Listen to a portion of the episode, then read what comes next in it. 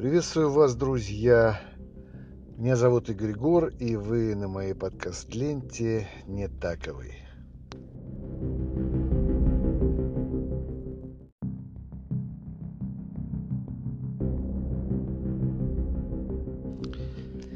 Итак, итак, начнем. Тема у нас первая – безнравственное кино. Давайте поймем, где же эта граница проходит? Нравственная, безнравственная? Конечно, все, что я буду высказывать, это мое сугубо личное восприятие и мировоззрение и видение тех тем, которые я берусь обсуждать. Я обсуждаю это не для того, чтобы навязать кому-то свою точку зрения, а именно рассматриваю это как попытку разобраться в себе, для себя, и, возможно, это будет полезно и другим, то есть вам. Итак, нравственное и безнравственное. Я думаю, что поскольку очевидно для меня, наша жизнь делится, и э, наши судьбы развиваются, возникают и заканчиваются благодаря двум, в общем-то, силам.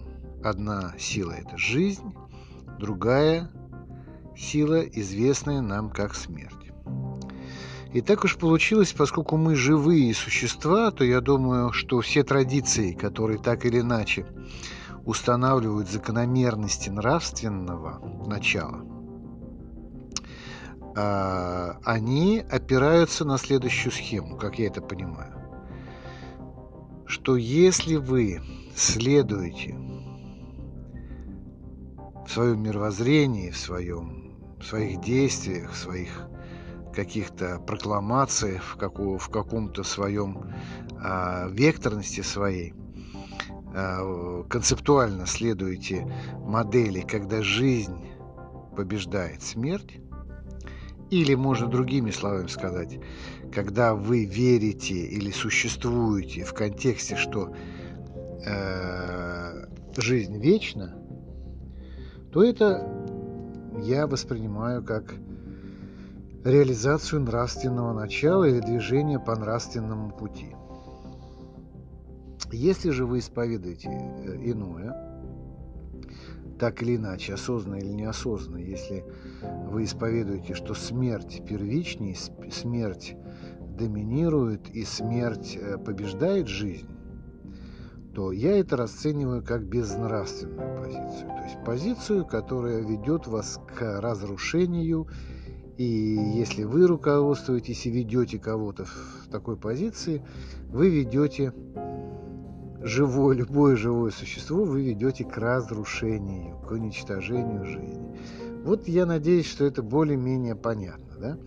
То есть, э, что само по себе стоит перед любым человеком, пытающимся разобраться в этих вопросах, э, следующие задачи. То есть нужно отличать добро от зла и нужно э, уметь в любой ситуации придерживаться по доминированию жизни над смертью. Ну и чтобы как-то это про проиллюстрировать, э, как бы ни казалось многим э, это странным, но жизнь сама по себе нравственна. Да? Вот такое утверждение, такое вот смелое, может быть, для кого-то непонятное. Почему оно нравственное? Вы можете э, сжечь всю траву. Но через некоторое время она вырастет такая же зеленая на том же самом месте. А вы можете попытаться уничтожить а, какой-то вид или какое-то количество животных, но так или иначе они воспроизведутся. И несмотря на какие-то смертельные войны, в которые люди погружали себя, все равно люди воспроизводятся, рождаются новые люди, и они а, выдвигают какие-то новые идеи, новые смыслы, новые ценности, и жизнь продолжается. Жизнь продолжается как нечто нескончаемое, как вечный огонь и как вечно воспроизводимое. Поэтому я называю жизнь э, э, нравственной, потому что она не прекращает быть, и она показывает нам, что, несмотря на то, что смерть философски и системно существует в, в тех координатах, в которых мы существуем. Да? Существует время, существует смерть, э, но все-таки смерть э, здесь является статистом. Смерть является некой тактической необходимостью, э, которую, возможно, мы не можем объяснить, э, или, по крайней мере, это не задача данного подкаста, но она лишь оттеняет э, вот бесконечность этой жизни и уж совсем, ну, скажем, даже не закрывает тему вечной жизни. То есть просто даже не может ее затмить, закрыть. Довольно быстро человек сталкивается с этими вопросами, а что же будет со мной после смерти. И здесь возникает, по-любому возникает э, такое понятие, как Бог. И если мы говорим э, о нравственном, то, конечно, мы должны понимать, что дело не в том, что существует жизнь и смерть, не, не столько в этом, а столько в том, что возможно это осознать. Возможно это осознать как некую закономерность, как совершенно осмысленные системы координат, в которых живые люди и живые существа рождаются, живут и умирают. Да? То есть это не случайно все происходит, это то, что называется э, проведением, создана именно такая модель. Да? И поэтому если вы пришли к личному выводу, что хотелось бы согласовывать свои импульсы и свои вектора, и свои желания, и свою волю э, с волей проведения, то вам надо разобраться с темой жизни и смерти, а значит с темой нравственного и безнравственного. Вот, поэтому я лично этим занимаюсь по жизни, постоянно пытаюсь в этом разобраться, самоопределиться. И поэтому, поскольку я хочу заниматься кино, я исследую кино, исследую предшественников или современников, которые творят, э, которые творят заметно, которые творят сегодня, параллельно с нами, со мной. А, и хочу понять их, насколько конструктивны или деструктивны, или бесплодны они, чтобы самому не оказаться, ну, так сказать, в каком-то, какой-то западне. Вот, собственно, этим бы я завершил тему, что такое нравственное и безнравственное. Если мы зададимся вопросом о кино, то кино можно резюмировать так.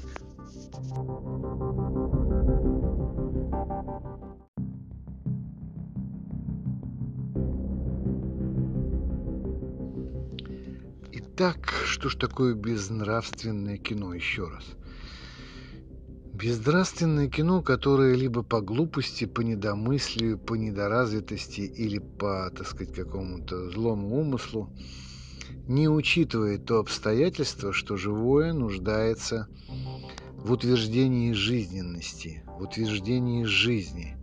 И в случае, если в кино демонстрируется борьба между жизнью и смертью, то необходимым условием, даже если мы говорим о жанре трагедии, все равно э, должна реализовываться прямая или косвенная победа жизни над смертью.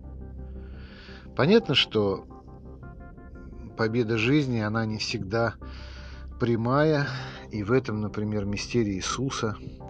Внешне Иисус э, как пророк, как мессия повержен в человеческом сообществе среди человеческого сообщества в его мистерии не нашлось места другого, кроме как на кресте.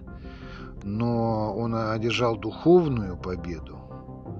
Он а, продемонстрировал, что жизнь попирает все закономерности смерти, которые известны людям.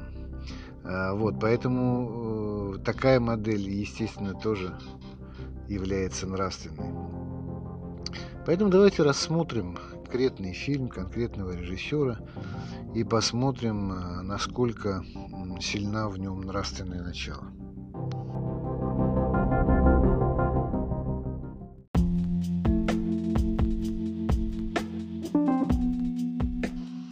Да-да-да. Сегодня мы рассмотрим фильм э, режиссера э, Звягинцева, который называется «Не любовь». Ну, немножко сразу лирическое отступление.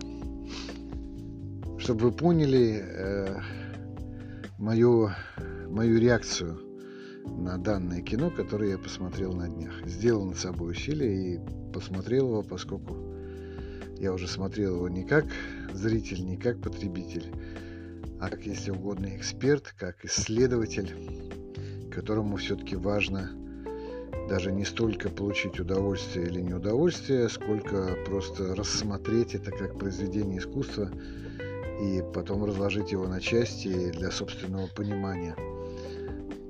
Нужно ли так снимать или не нужно, мне лично. Ну, представьте себе, что Звягин, Звягинцеву пришло в голову снять э, фильм на известный сюжет «Красной шапочки». Как бы это выглядело? Ну вот, приходит красная шапочка к маме, а мама говорит, слушай, ты совсем отбилась от рук, шляешься неизвестно где, в то время, когда бабушка сидит заперти в карантине из-за коронавируса. Ты должна взять пирожки и отнести бабушке. На что молодая дива отвечает, что почему я, собственно? Она в конце концов, э, мне только бабушка, а тебе она мать, почему бы тебе самой не отнести ей пирожки? Ну, тут происходит какой-то скандал, какое-то выяснение, и совершенно расстроенная красная шапочка с этими пирожками вываливается из материнского дома. Дальше камера нам показывает серого волка, который стоит на дороге, голодный и взъерошенный, и чертыхающийся на свою жизнь, на свою судьбу, что хоть бы какая-нибудь красная шапочка прошла по дороге и, так сказать, э, указала бы ей путь и к бабушке, и вообще пора бы на самом деле что-то менять в этой жизни, потому что хищникам вообще, ну, как бы не остается места, не учитываются их интересы. Дальше мы видим э, следующий эпизод, когда бабушка сидит совершенно в приподнятом настроении в своем доме среди дровосеков, они неплохо гуляют, то есть э, песни под гармошку, вообще идет полный русский разгул.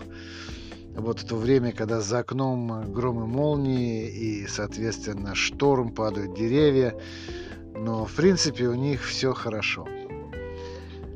А, ну и в последний момент, это уже последние секунды фильма, значит, звонок бабушки на телефон, и э, бабушка берет трубку, пытаясь заглушить тот шум, который устраивают пьяные дровосеки, и слышит, что ее родная дочка говорит о том, что Красная Шапочка вышла к ней с пирожками и должна уже была прийти, на что бабушка говорит, что никакой Красной Шапочки нет, и в помине проходит еще один день, и вот на финальных кадрах фильма бабушка и пьяные дровосеки выходят, значит, на крыльцо и смотрят на дорогу, а красной шапочки все нет. И это, собственно, есть конец фильма. Да, вот так. Именно вот так, я думаю, что Звягинцев увидел бы, значит, э, сюжет красной шапочки.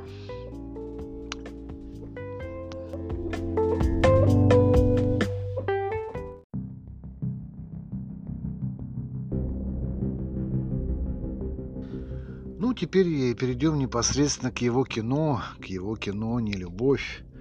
Конечно, когда ну, мне откровенно что-то не нравится или кажется абсолютно глупым или пустым, я предпочитаю говорить об этом в таком саркастическом ключе, так что вы меня простите.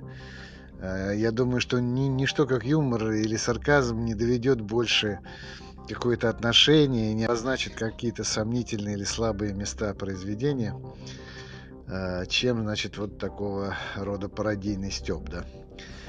Итак, в фильме «Любовь». О чем же фильм? Да, конечно, о том, что это семейная драма, о том, что э, мужчина и женщина, значит, расходятся, и у них есть ребенок. Обычная ситуация, да?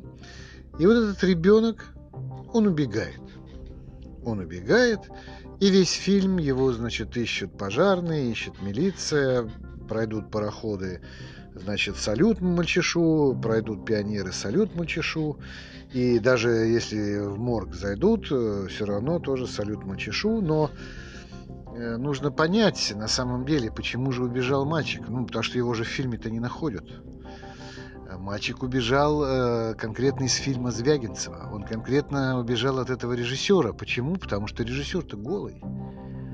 Понимаете, то есть э, мальчик, ничего никому не сказав, прежде всего он мог бы предупредить сценаристов или хотя бы зрителей, что, ребята, все это, конечно, здорово, все это драма, взрослые там проблемы, вот, но дело в том, что э, мне-то роли нет, я-то вообще, так сказать, никто и ничто, и, а дальше-то будут ссылаться на меня, показывая плачущих, э, так сказать, родителей и ищущих волонтеров. Все как бы будут ссылаться на меня, вы как бы должны по, по значит, э, по задумке режиссера, вы должны как бы поверить, что происходит что-то ужасное – тоже вот он же нагнетает все, он же нагнетает. Эм, он изначально как бы создал фокус, что мальчик убежал, и значит все мы должны там переживать какой-то катарсис и шок, наблюдая, так сказать, этих ссорящихся родителей.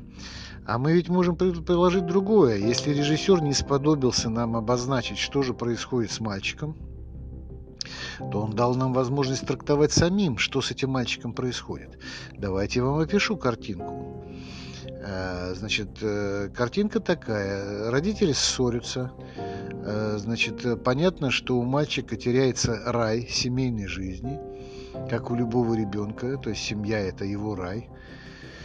И, соответственно, какие-то дети терпят, те дети, у которых не созрела воля, которые еще не знают, что э, любому живому существу, любому человеку, независимо от возраста, дается воля для изменения своей жизни. Наш мальчик и наш герой не такой. Наш мальчик э, использует свою волю для того, чтобы изменить свою жизнь. И надо сказать, поскольку, опять же, режиссер нам не демонстрирует другого, то я смею предположить, что с мальчиком все нормально. Мальчик ушел от зла, от э, разрухи, от упадка и, скорее всего, построит свою нормальную, хорошую, счастливую жизнь, совершенно отличную от той жизни, которую навязывает своим героям и нам в том числе э, режиссер Звягинцев. Потому что Звягинцев по непонятной, так сказать, и неизвестной нам причине, он играет следующую игру. Причем он не единственный режиссер, который играет э, в эту игру под названием «Безнравственное кино». То есть он просто кастрирует э, человека, ну, своих героев в данном случае, как он их кастрирует? Он их ограничивает э, рамки их существования. Он убирает из их, их, из их жизни любую возможность проявить свою волю. Ну, прежде всего, он убирает проведение, конечно. Проведение в его картинах абсолютно лишнее. Вот, потому что оно любому злодею дает шанс э, двинуться к добру. И любому человеку с положительным каким-то позитивным взглядом на мир э, не дает возможности пасть.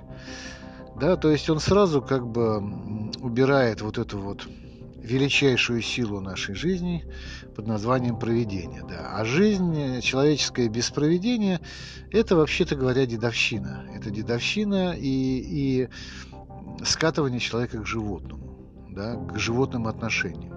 Что мы, собственно, и лицезреем в фильмах э, Звягинцева, когда люди, оставшиеся без Бога, пытаются строить, э, значит, свою какую-то судьбу, но э, наш голый режиссер, он, он как бы не ограничивается только этим, он ставит еще ограничения, то есть он изначально сажает их в какую-то деструктивную ситуацию.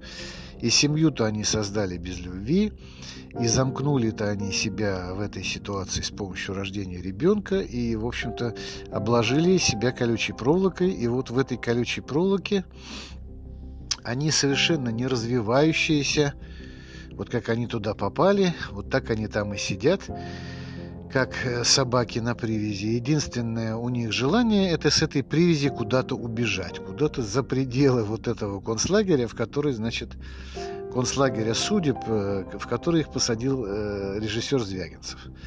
Но он для того их туда и посадил, чтобы показать, что они начнут деградировать. Они начнут деградировать, они начнут совершать какие-то значит, э, аморальные поступки. Почему аморальные, они безнравственные? Вот это еще одна из проблем, которых делает Звягинцева просто голым режиссером, э, человеком, э, лишенного каких-то полноценных смыслов, которые он мог бы вкладывать в свои фильмы, да? Потому что на самом деле он делает какой-то аттракцион. Значит, если самого Звягинцева посадить в условный концлагерь, условный концлагерь, да, э, лишить его возможности э, каких-то позитивных действий, да, а где он должен э, только страдать и только, значит, вымучиваться и только стенать, да, тогда вот сразу будет видно, способен ли он произвести какие-то ценностные смыслы в ситуации полного физического деградирования, да. Э, и для Звягинца такое ощущение, что для него, так сказать, значительно важнее моральные какие-то аспекты, да, насколько моральны его герои или аморальны. Конечно, он больше предпочитает, лишая людей реальных выборов между добром и злом, э, значит, э, он представляет и выставляет их в таком ну, морально, морально деструктивными такими существами, да. Вот. И даже того же самого мальчика, который, вообще говоря, мог бы выступить каким-то нравственным ключом, он лишает этой возможности. Да? Он показывает, что мальчик освобождает себя от вот этого некомпетентности взрослых и уходит в самостоятельную жизнь, что само по себе не является ну уж таким не негативом и деструктивом-то на самом деле, на, на чем э, морализирует э, режиссер. Да, режиссер как бы изначально придает этому поступку мальчика э, какое-то абсолютно аморальное какое-то э, значение. А это ведь не так. Мальчик просто ищет лучшей доли, как любой из нас. И, скорее всего, ее находит. Но на этот вопрос и на этот поступок э, значит, мальчика у сценариста и режиссера Звягинцева нету никаких э, э, значит, э, смыслов. Нету. Он просто повисает в воздухе. Куда делся мальчик? Что с ним произошло? Почему? Потому что если бы он мальчика убил, и положил бы в морг в последних кадрах, в которых стоят его родители, да, и не признают в трупе своего мальчика, то тогда бы это все сразу стало просто докумен... какой-то убогой документальной хроникой с банальным сюжетом, да. Вот, чего, собственно, Звягинцев и боится, да. Но и он не может э, наделить мальчика никакими другими смыслами, никакой другой жизни, потому что э, тогда э, исчезнет вся его вот эта морализаторский концлагерь вот этот, где он запирает людей, как, э, как мышат подопытных, запирает в, в заперти без Бога, без, э, значит, какого-то соучастия, без э, каких-то возможностей судьбоносных встреч с кем-то, да, без, без того, чтобы люди могли измениться как-то, найти в себе какие-то новые смыслы для преодоления вот этого кризиса, да, а просто заставляет их э, тупо страдать, бессмысленно страдать э, и как бы разлагаться, и э, на, на этом фоне, э, значит, пытается внедрить какую-то мораль.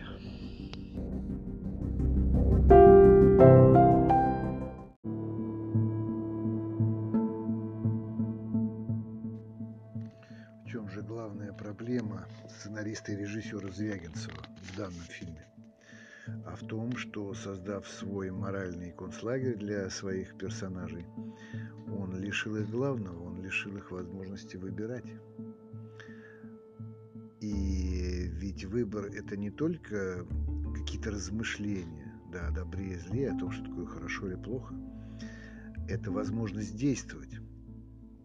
И поскольку по сути, оба главных героя, то есть муж и жена, отец и мать, они пассивные, они всего лишь рефлексируют на то, что сделал, по сути, тот, кого можно считать э, действительно главным героем, мальчика. Мальчик, э, как я уже сказал, проявил волю и э, начал действовать, меняя свою жизнь. Но именно он и становится жертвой у Звягинцева. Он единственного активного человека, который выбирает жизнь, а не смерть, которую даже символически уготовили ему в семье. Он становится жертвой, он становится тем, на кого в дальнейшем все ссылаются, все его ищут, все о нем сожалеют, все, так сказать, разыгрывают свою форму драмы, которую, собственно, и предложил им э, сценарист-режиссер, который находится в ипостаси Бога. Находясь в ипостаси Бога, в отличие от Бога, Звягинцев лишает э, своих персонажей воли. Они просто должны быть э, ну, некими моральными уродами, некими заложниками в кунсткамере, в которой этот самый творец, э, которым является режиссер, он как бы демонстрирует нам свой паноктикум, да, свои, своих, так сказать, неких моральных уродов, да, и мы как бы должны еще это примерить на себя. Но дело в том, господин Звягинцев, вы должны понимать, что мы-то живем в более широкой системе координат, чем ту, которую вы задаете для своих персонажей. И это причина, по которой мы не можем воспринять как минимум всерьез ваше кино, а если его воспринимать, то его нельзя воспринять как нравственное, да, то есть как безнравственное кино, как кино ваших э, собственно, вашего собственного тупика, ваших собственных лабиринтов, осознанных или неосознанных, или э, как лабиринтов, в которые вас, э, в котором вас держат ваши ну, зарубежные спонсоры, да, которые, которые находят в этом какую-то иллюстрацию так сказать, запутавшегося э, русского творческого духа, да, вот, мы находимся в более широких э, системах координат. Э, то есть у нас нет такой замкнутости. И даже при том, что если мы гипотетически оказываемся в описанных вами ситуациях, в ситуациях развода, в ситуации конфликта с детьми и так дальше, да, у нас все-таки, во-первых, есть выбор, мы всегда можем измениться, мы можем всегда изменить свое отношение к себе, к другим, к детям и так дальше. И кроме того, э, мы, восприним, мы понимаем выбор как возможность действовать. И поэтому единственный, кто мне близок в вашем фильме, не любовь господин Звягинцев, это, конечно, мальчик.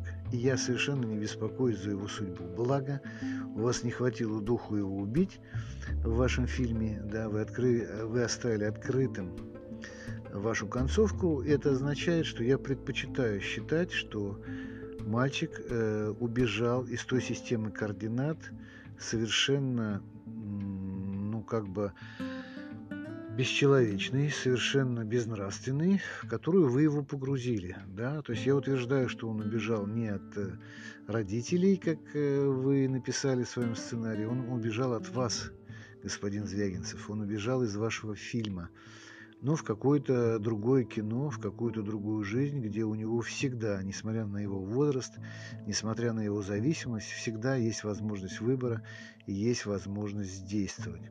Чего, по всей видимости, было мало у вас. И поэтому вы воспроизводите вот эту все время какой-то моральный концлагерь, в котором нужно оправдываться, соблюдаете ли вы правила этого концлагеря или нет – как это делают волонтеры внутри вашего концлагеря. Ваши волонтеры, они скорее напоминают хороших полицаев таких, которые на самом деле совершенно бесстрастные, совершенно трудоспособные, но они также находятся вне выбора, понимаете? Вы опять выбор выносите за скобки. Они не делают этот выбор внутри вашего фильма. Они уже где-то его сделали, и поэтому такие хорошие. Но вы даже не понимаете, почему они это делают, почему каждый из них это делает, и на самом деле делает ли он так это в жизни, как показано это у вас. Все, кто делают выбор, они выпадают из вашего кино, потому что тогда они по-настоящему действуют, и тогда они действительно непредсказуемы.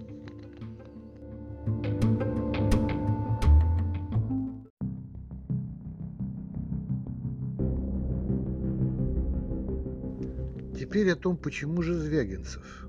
почему же я привязался-то к этому режиссеру? Э, надо объясниться. Дело в том, что бесспорно фильм «Возвращение», первый фильм Звягинцева, является ну, заметным, является качественным, является, если угодно, нравственным, если говорить в категориях, э, которые я ввел. «Возвращение» – это нравственное кино, и э, его сделал Звягинцев, тот же самый режиссер, который сейчас снимает безнравственные фильмы. И поэтому я не могу не обратить на это внимание, и это загадка, это феномен, это фокус. Либо почему этот режиссер снял «Возвращение»,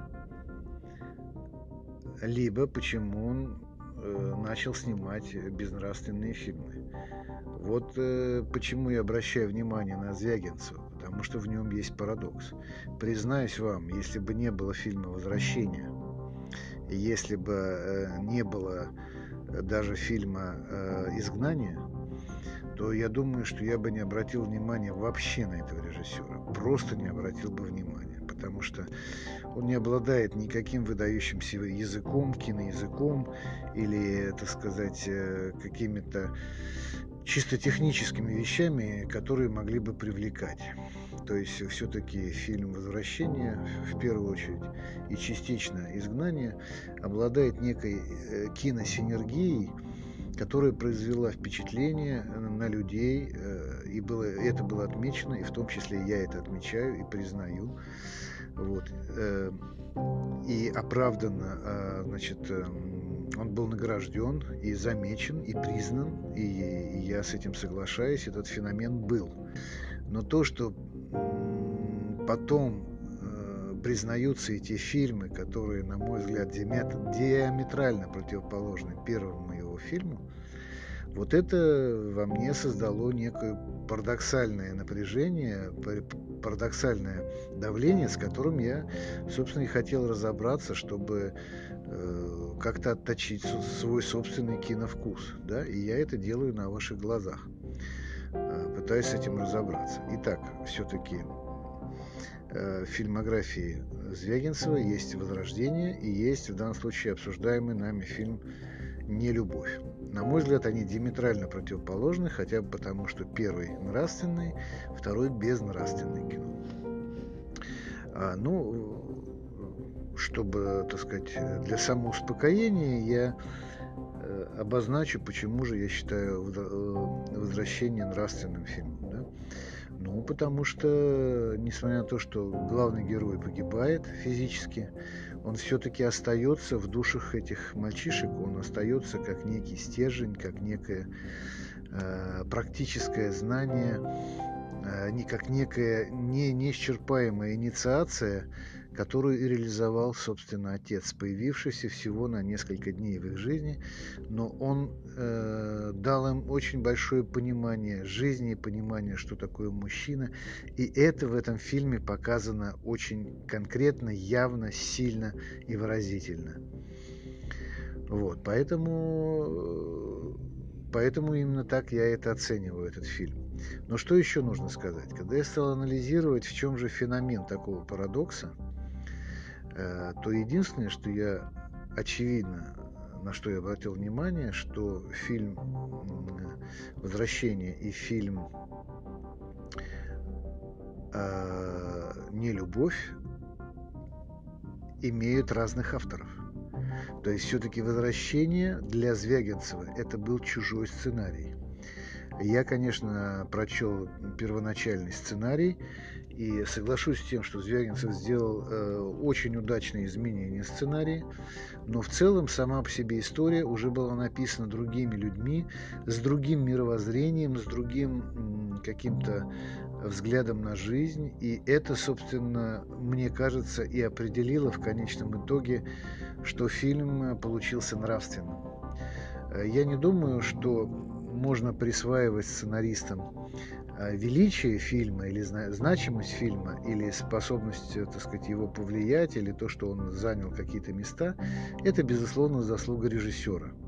То, что он воплотил, э, значит, эту сценарную историю именно так, как он это сделал. И тут я Лавры Звягинцева не забираю. Но если говорить о наполнении, если говорить об органике, о синергии, о нравственном начале и нравственной силе, то все-таки сдается мне, что с того самого момента, когда Звягинцев решил э, делать свои фильмы на основе уже собственного мировоззрения, да, участвуя именно как со-сценарист, э, ну не просто редактирующий чей-то сценарий, а именно создающий сценарий изначально вместе со своим соавтором э, по своему образу и подобию, вот тут-то мы и видим э, уже, э, собственно, вот ту проблематику, о которой я говорил раньше. Да? То есть я думаю, что никогда уровня э, возвращения мы не увидим от Звягинцева такого качества кино, если он будет по-прежнему снимать по своим сценариям потому что от своего авторства, от своей личности, от своих внутренних проблем, от своего внутреннего морального концлагеря, в котором, видимо, он как личность пребывает, а почему я смею утверждать, что э, Звягинцев находится в своем каком-то э, духовном, моральном концлагере? Да потому что он абсолютно неубедителен э, в интервью и вообще, так сказать, любая попытка выявить его как человека, выявить его как э, некий э, сборник э, ценностей и смыслов, да, конечно, очень неубедительно, так мягко скажем, просто очень неубедительно, да. И поэтому он думает, что он прячется за фильмами, так мне кажется, и поэтому ограничивается только показом своих фильмов, не очень сильно углубляясь ну, в основу, так сказать, э, демонстрируя свое мировоззрение, так скажем, да, вот, э, потому что в общении с аудиторией он предпочитает э, двигаться в сторону как, как, каких-то технических вопросов, как снимается кино и так дальше. А по сути это он скрывает свое мировоззрение, скрывает свои какие-то психологические, нравственные, духовные основы, Э, думая о том, что он их вкладывает э, в фильме. Но то, что я вижу в фильмах и, и в его авторских фильмах, когда они написаны по его сценарию, то я вижу вот этот самый моральный концлагерь, где он э, воспроизводит что-то, что сидит в его сознании, да, вот это вот какие-то моральные перепады, моральные какие-то Э, значит, землетрясения там, или человекотрясения, которому он подвергает, собственно, своих персонажей, ограничивая их до, до в общем-то, до какого-то карикатурного, на самом деле, до какой-то карикатурной формы, до какого-то, ну, абсолютно наивного, что ли, э, способа существования, так сказать.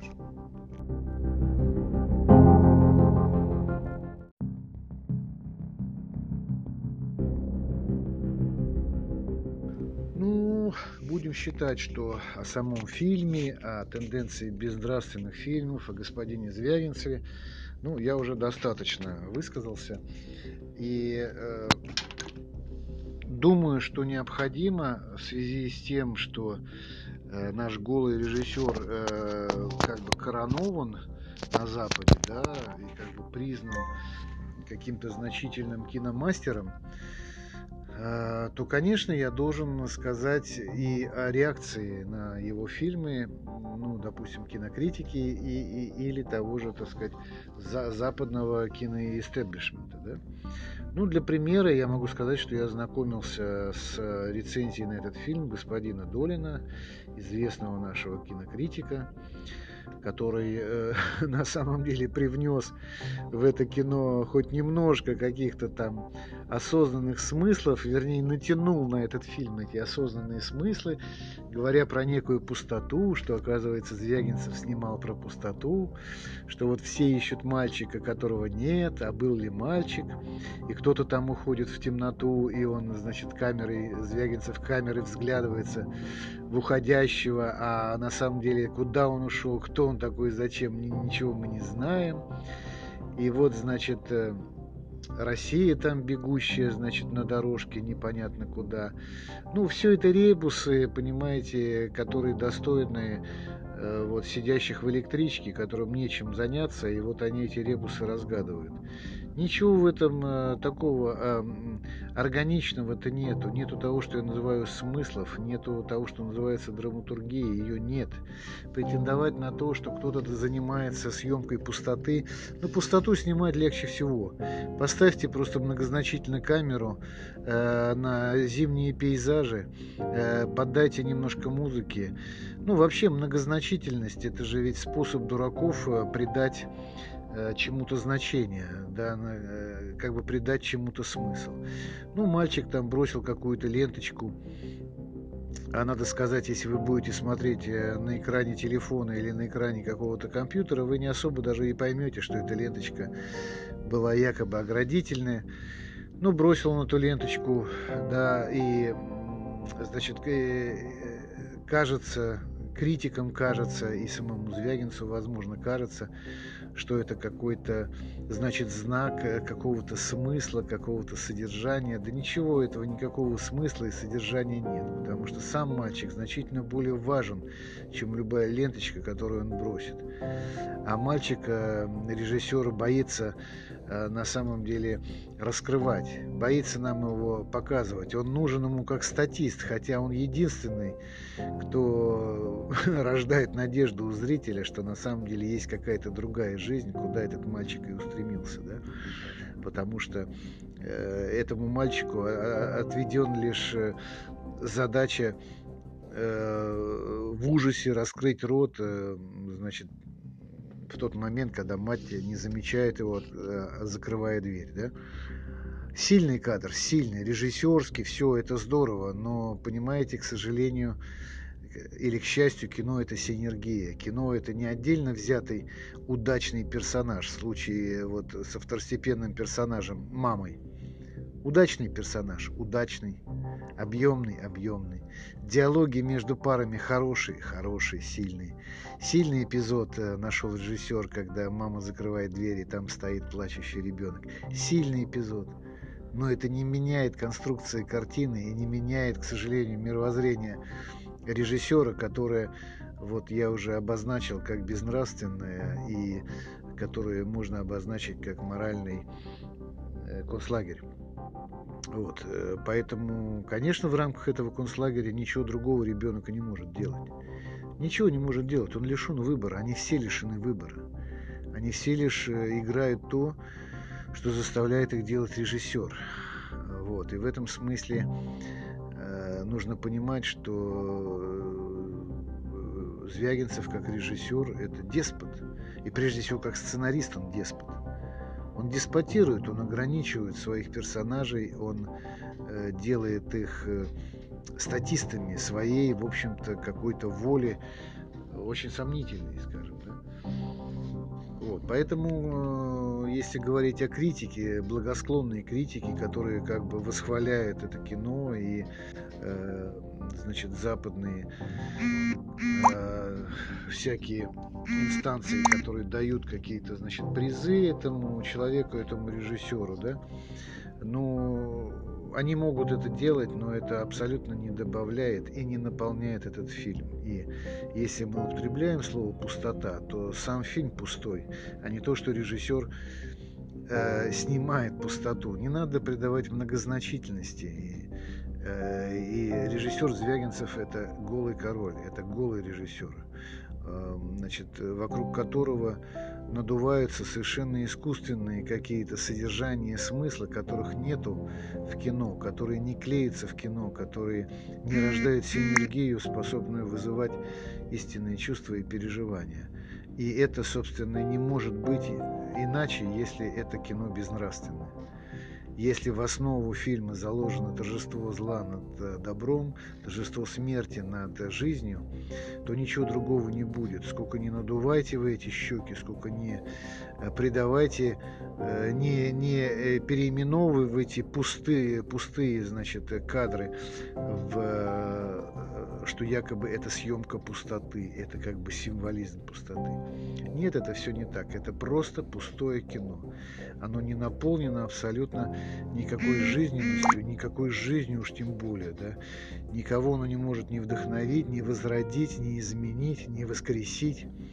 Да, оно может только потихонечку или явно разлагать, утомлять, э, значит, и э, наводить скуку или отторжение, зевоту или тошноту. Больше ничего. Все, на этом я закончу. Поэтому э, я думаю, что если мы будем видеть э, и Звягинцев будет снимать фильмы по своим сценариям, приблизительно это все будет э, таким до той поры, пока личностно он сам не изменится, а изменится он только через кризис.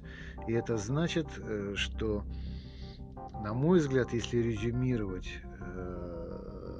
мои высказывания критические, что я жду кризиса Звягинцева, и я жду, что этот кризис его изменит и выведет его опять на уровень фильма «Возрождение», но уже все-таки мировоззренчески выведет, потому что как режиссер он человек э, одаренный, способный, но, к сожалению, этого недостаточно, чтобы делать действительно сильное, качественное кино.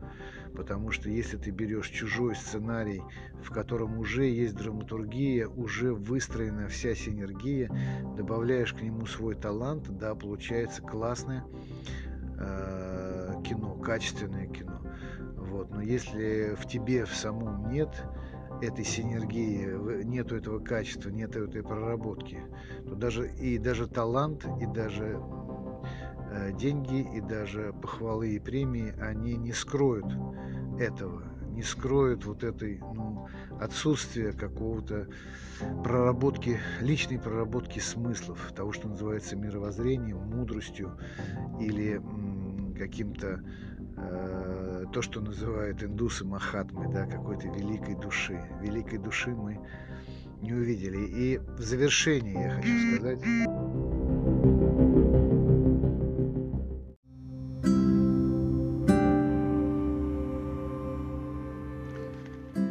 тоже дать какую-то перспективу, дать какую-то возможность выбора, обозначить вам собственные системы координат, в которых все-таки в рамках кино, э, чтобы было понятно, где свет в конце туннеля. Если мы возьмем моего любимого режиссера Тарковского и возьмем Андрея Рублева как альтернативу э, с точки зрения иллюстраций фильму «Нелюбовь», то персонажи Андрея Рублева у Тарковского настолько сложны, насколько они сложны в жизни. Они, казалось бы, живут просто своей жизнью. Понимаете? Но каждую минуту они делают выбор. Кто-то из них погибает вследствие этого выбора, кто-то создает э, какой-то колокол, или создает икону, или э, храм, или еще что-то, одерживает победу. Но э, мы постоянно присутствуем. В, ну, например, вот э, пример. Вы, вы вспомните человека, который летит на вот этом воздушном пузыре, и мгновение он летит, и через некоторое мгновение он разобьется. Но он в торжестве своего духа, он потеряет э, физическую смерть, но он добился того, чего он хотел. Вот что я называю нравственным кино. И Тарковский снимает простых людей, э, он снимает их с таким качеством попадания в эм, время, в котором они были. Да, еще не было никаких самолетов, и это первый человек, который летит над землей. Простой крестьянин, он летит над землей. Понимаете, э, там нету никакого пафоса, надуманности или нет. Мы просто наблюдаем, что происходит с человеком и как вот эта вот жизненность его, она идет наперекор смерти, как э, добро даже погибая, оно все равно не останавливает свое творение, да, и как человек постоянно делает выбор между жизнью и смертью. И это настоящая драматургия, это настоящее кино, это невозможно забыть, это меняет твое отношение, это воспитывает тебя, это напоминает тебе э, в твоей судьбе, в твоих выборах о том, как э, это делать правильно и как это возможно делать, какие риски и какая цена может быть у человеческого выбора. Вот э, я вам обозначил критерий, э, который на самом деле достаточно абсолютный достаточно абсолютный. Да, есть что-то, что можно было бы критиковать у Тарковского, но на самом деле это ничтожно по сравнению с той могучей работой, э, по сравнению с тем, с, тем могучим магнетизмом, который он создает в своих картинах и который оказывает огромное влияние, огромное влияние, вот именно нравственное, нравственное влияние огромное оказывает. Вот на этой ноте я хотел бы закончить, что да, не только были режиссеры, есть режиссеры, которые создают нравственное кино и создали его, и э, это то, что отзывается, это то, что хочется сохранять, и то, чему ты благодарен. Но даже и сам Звягинцев, если мы говорим о нем, он начал именно с такого звука, с высокого, чистого, ясного. Вот, и дай Бог ему к этому вернуться, и за это мы ему благодарны, и к этому будем стремиться и мы. Всем спасибо, остаюсь с вами на связи, принимаю, так сказать, ваши суждения о том, что вы услышали, ну и предложения о том, о чем бы вы хотели поговорить. Спасибо.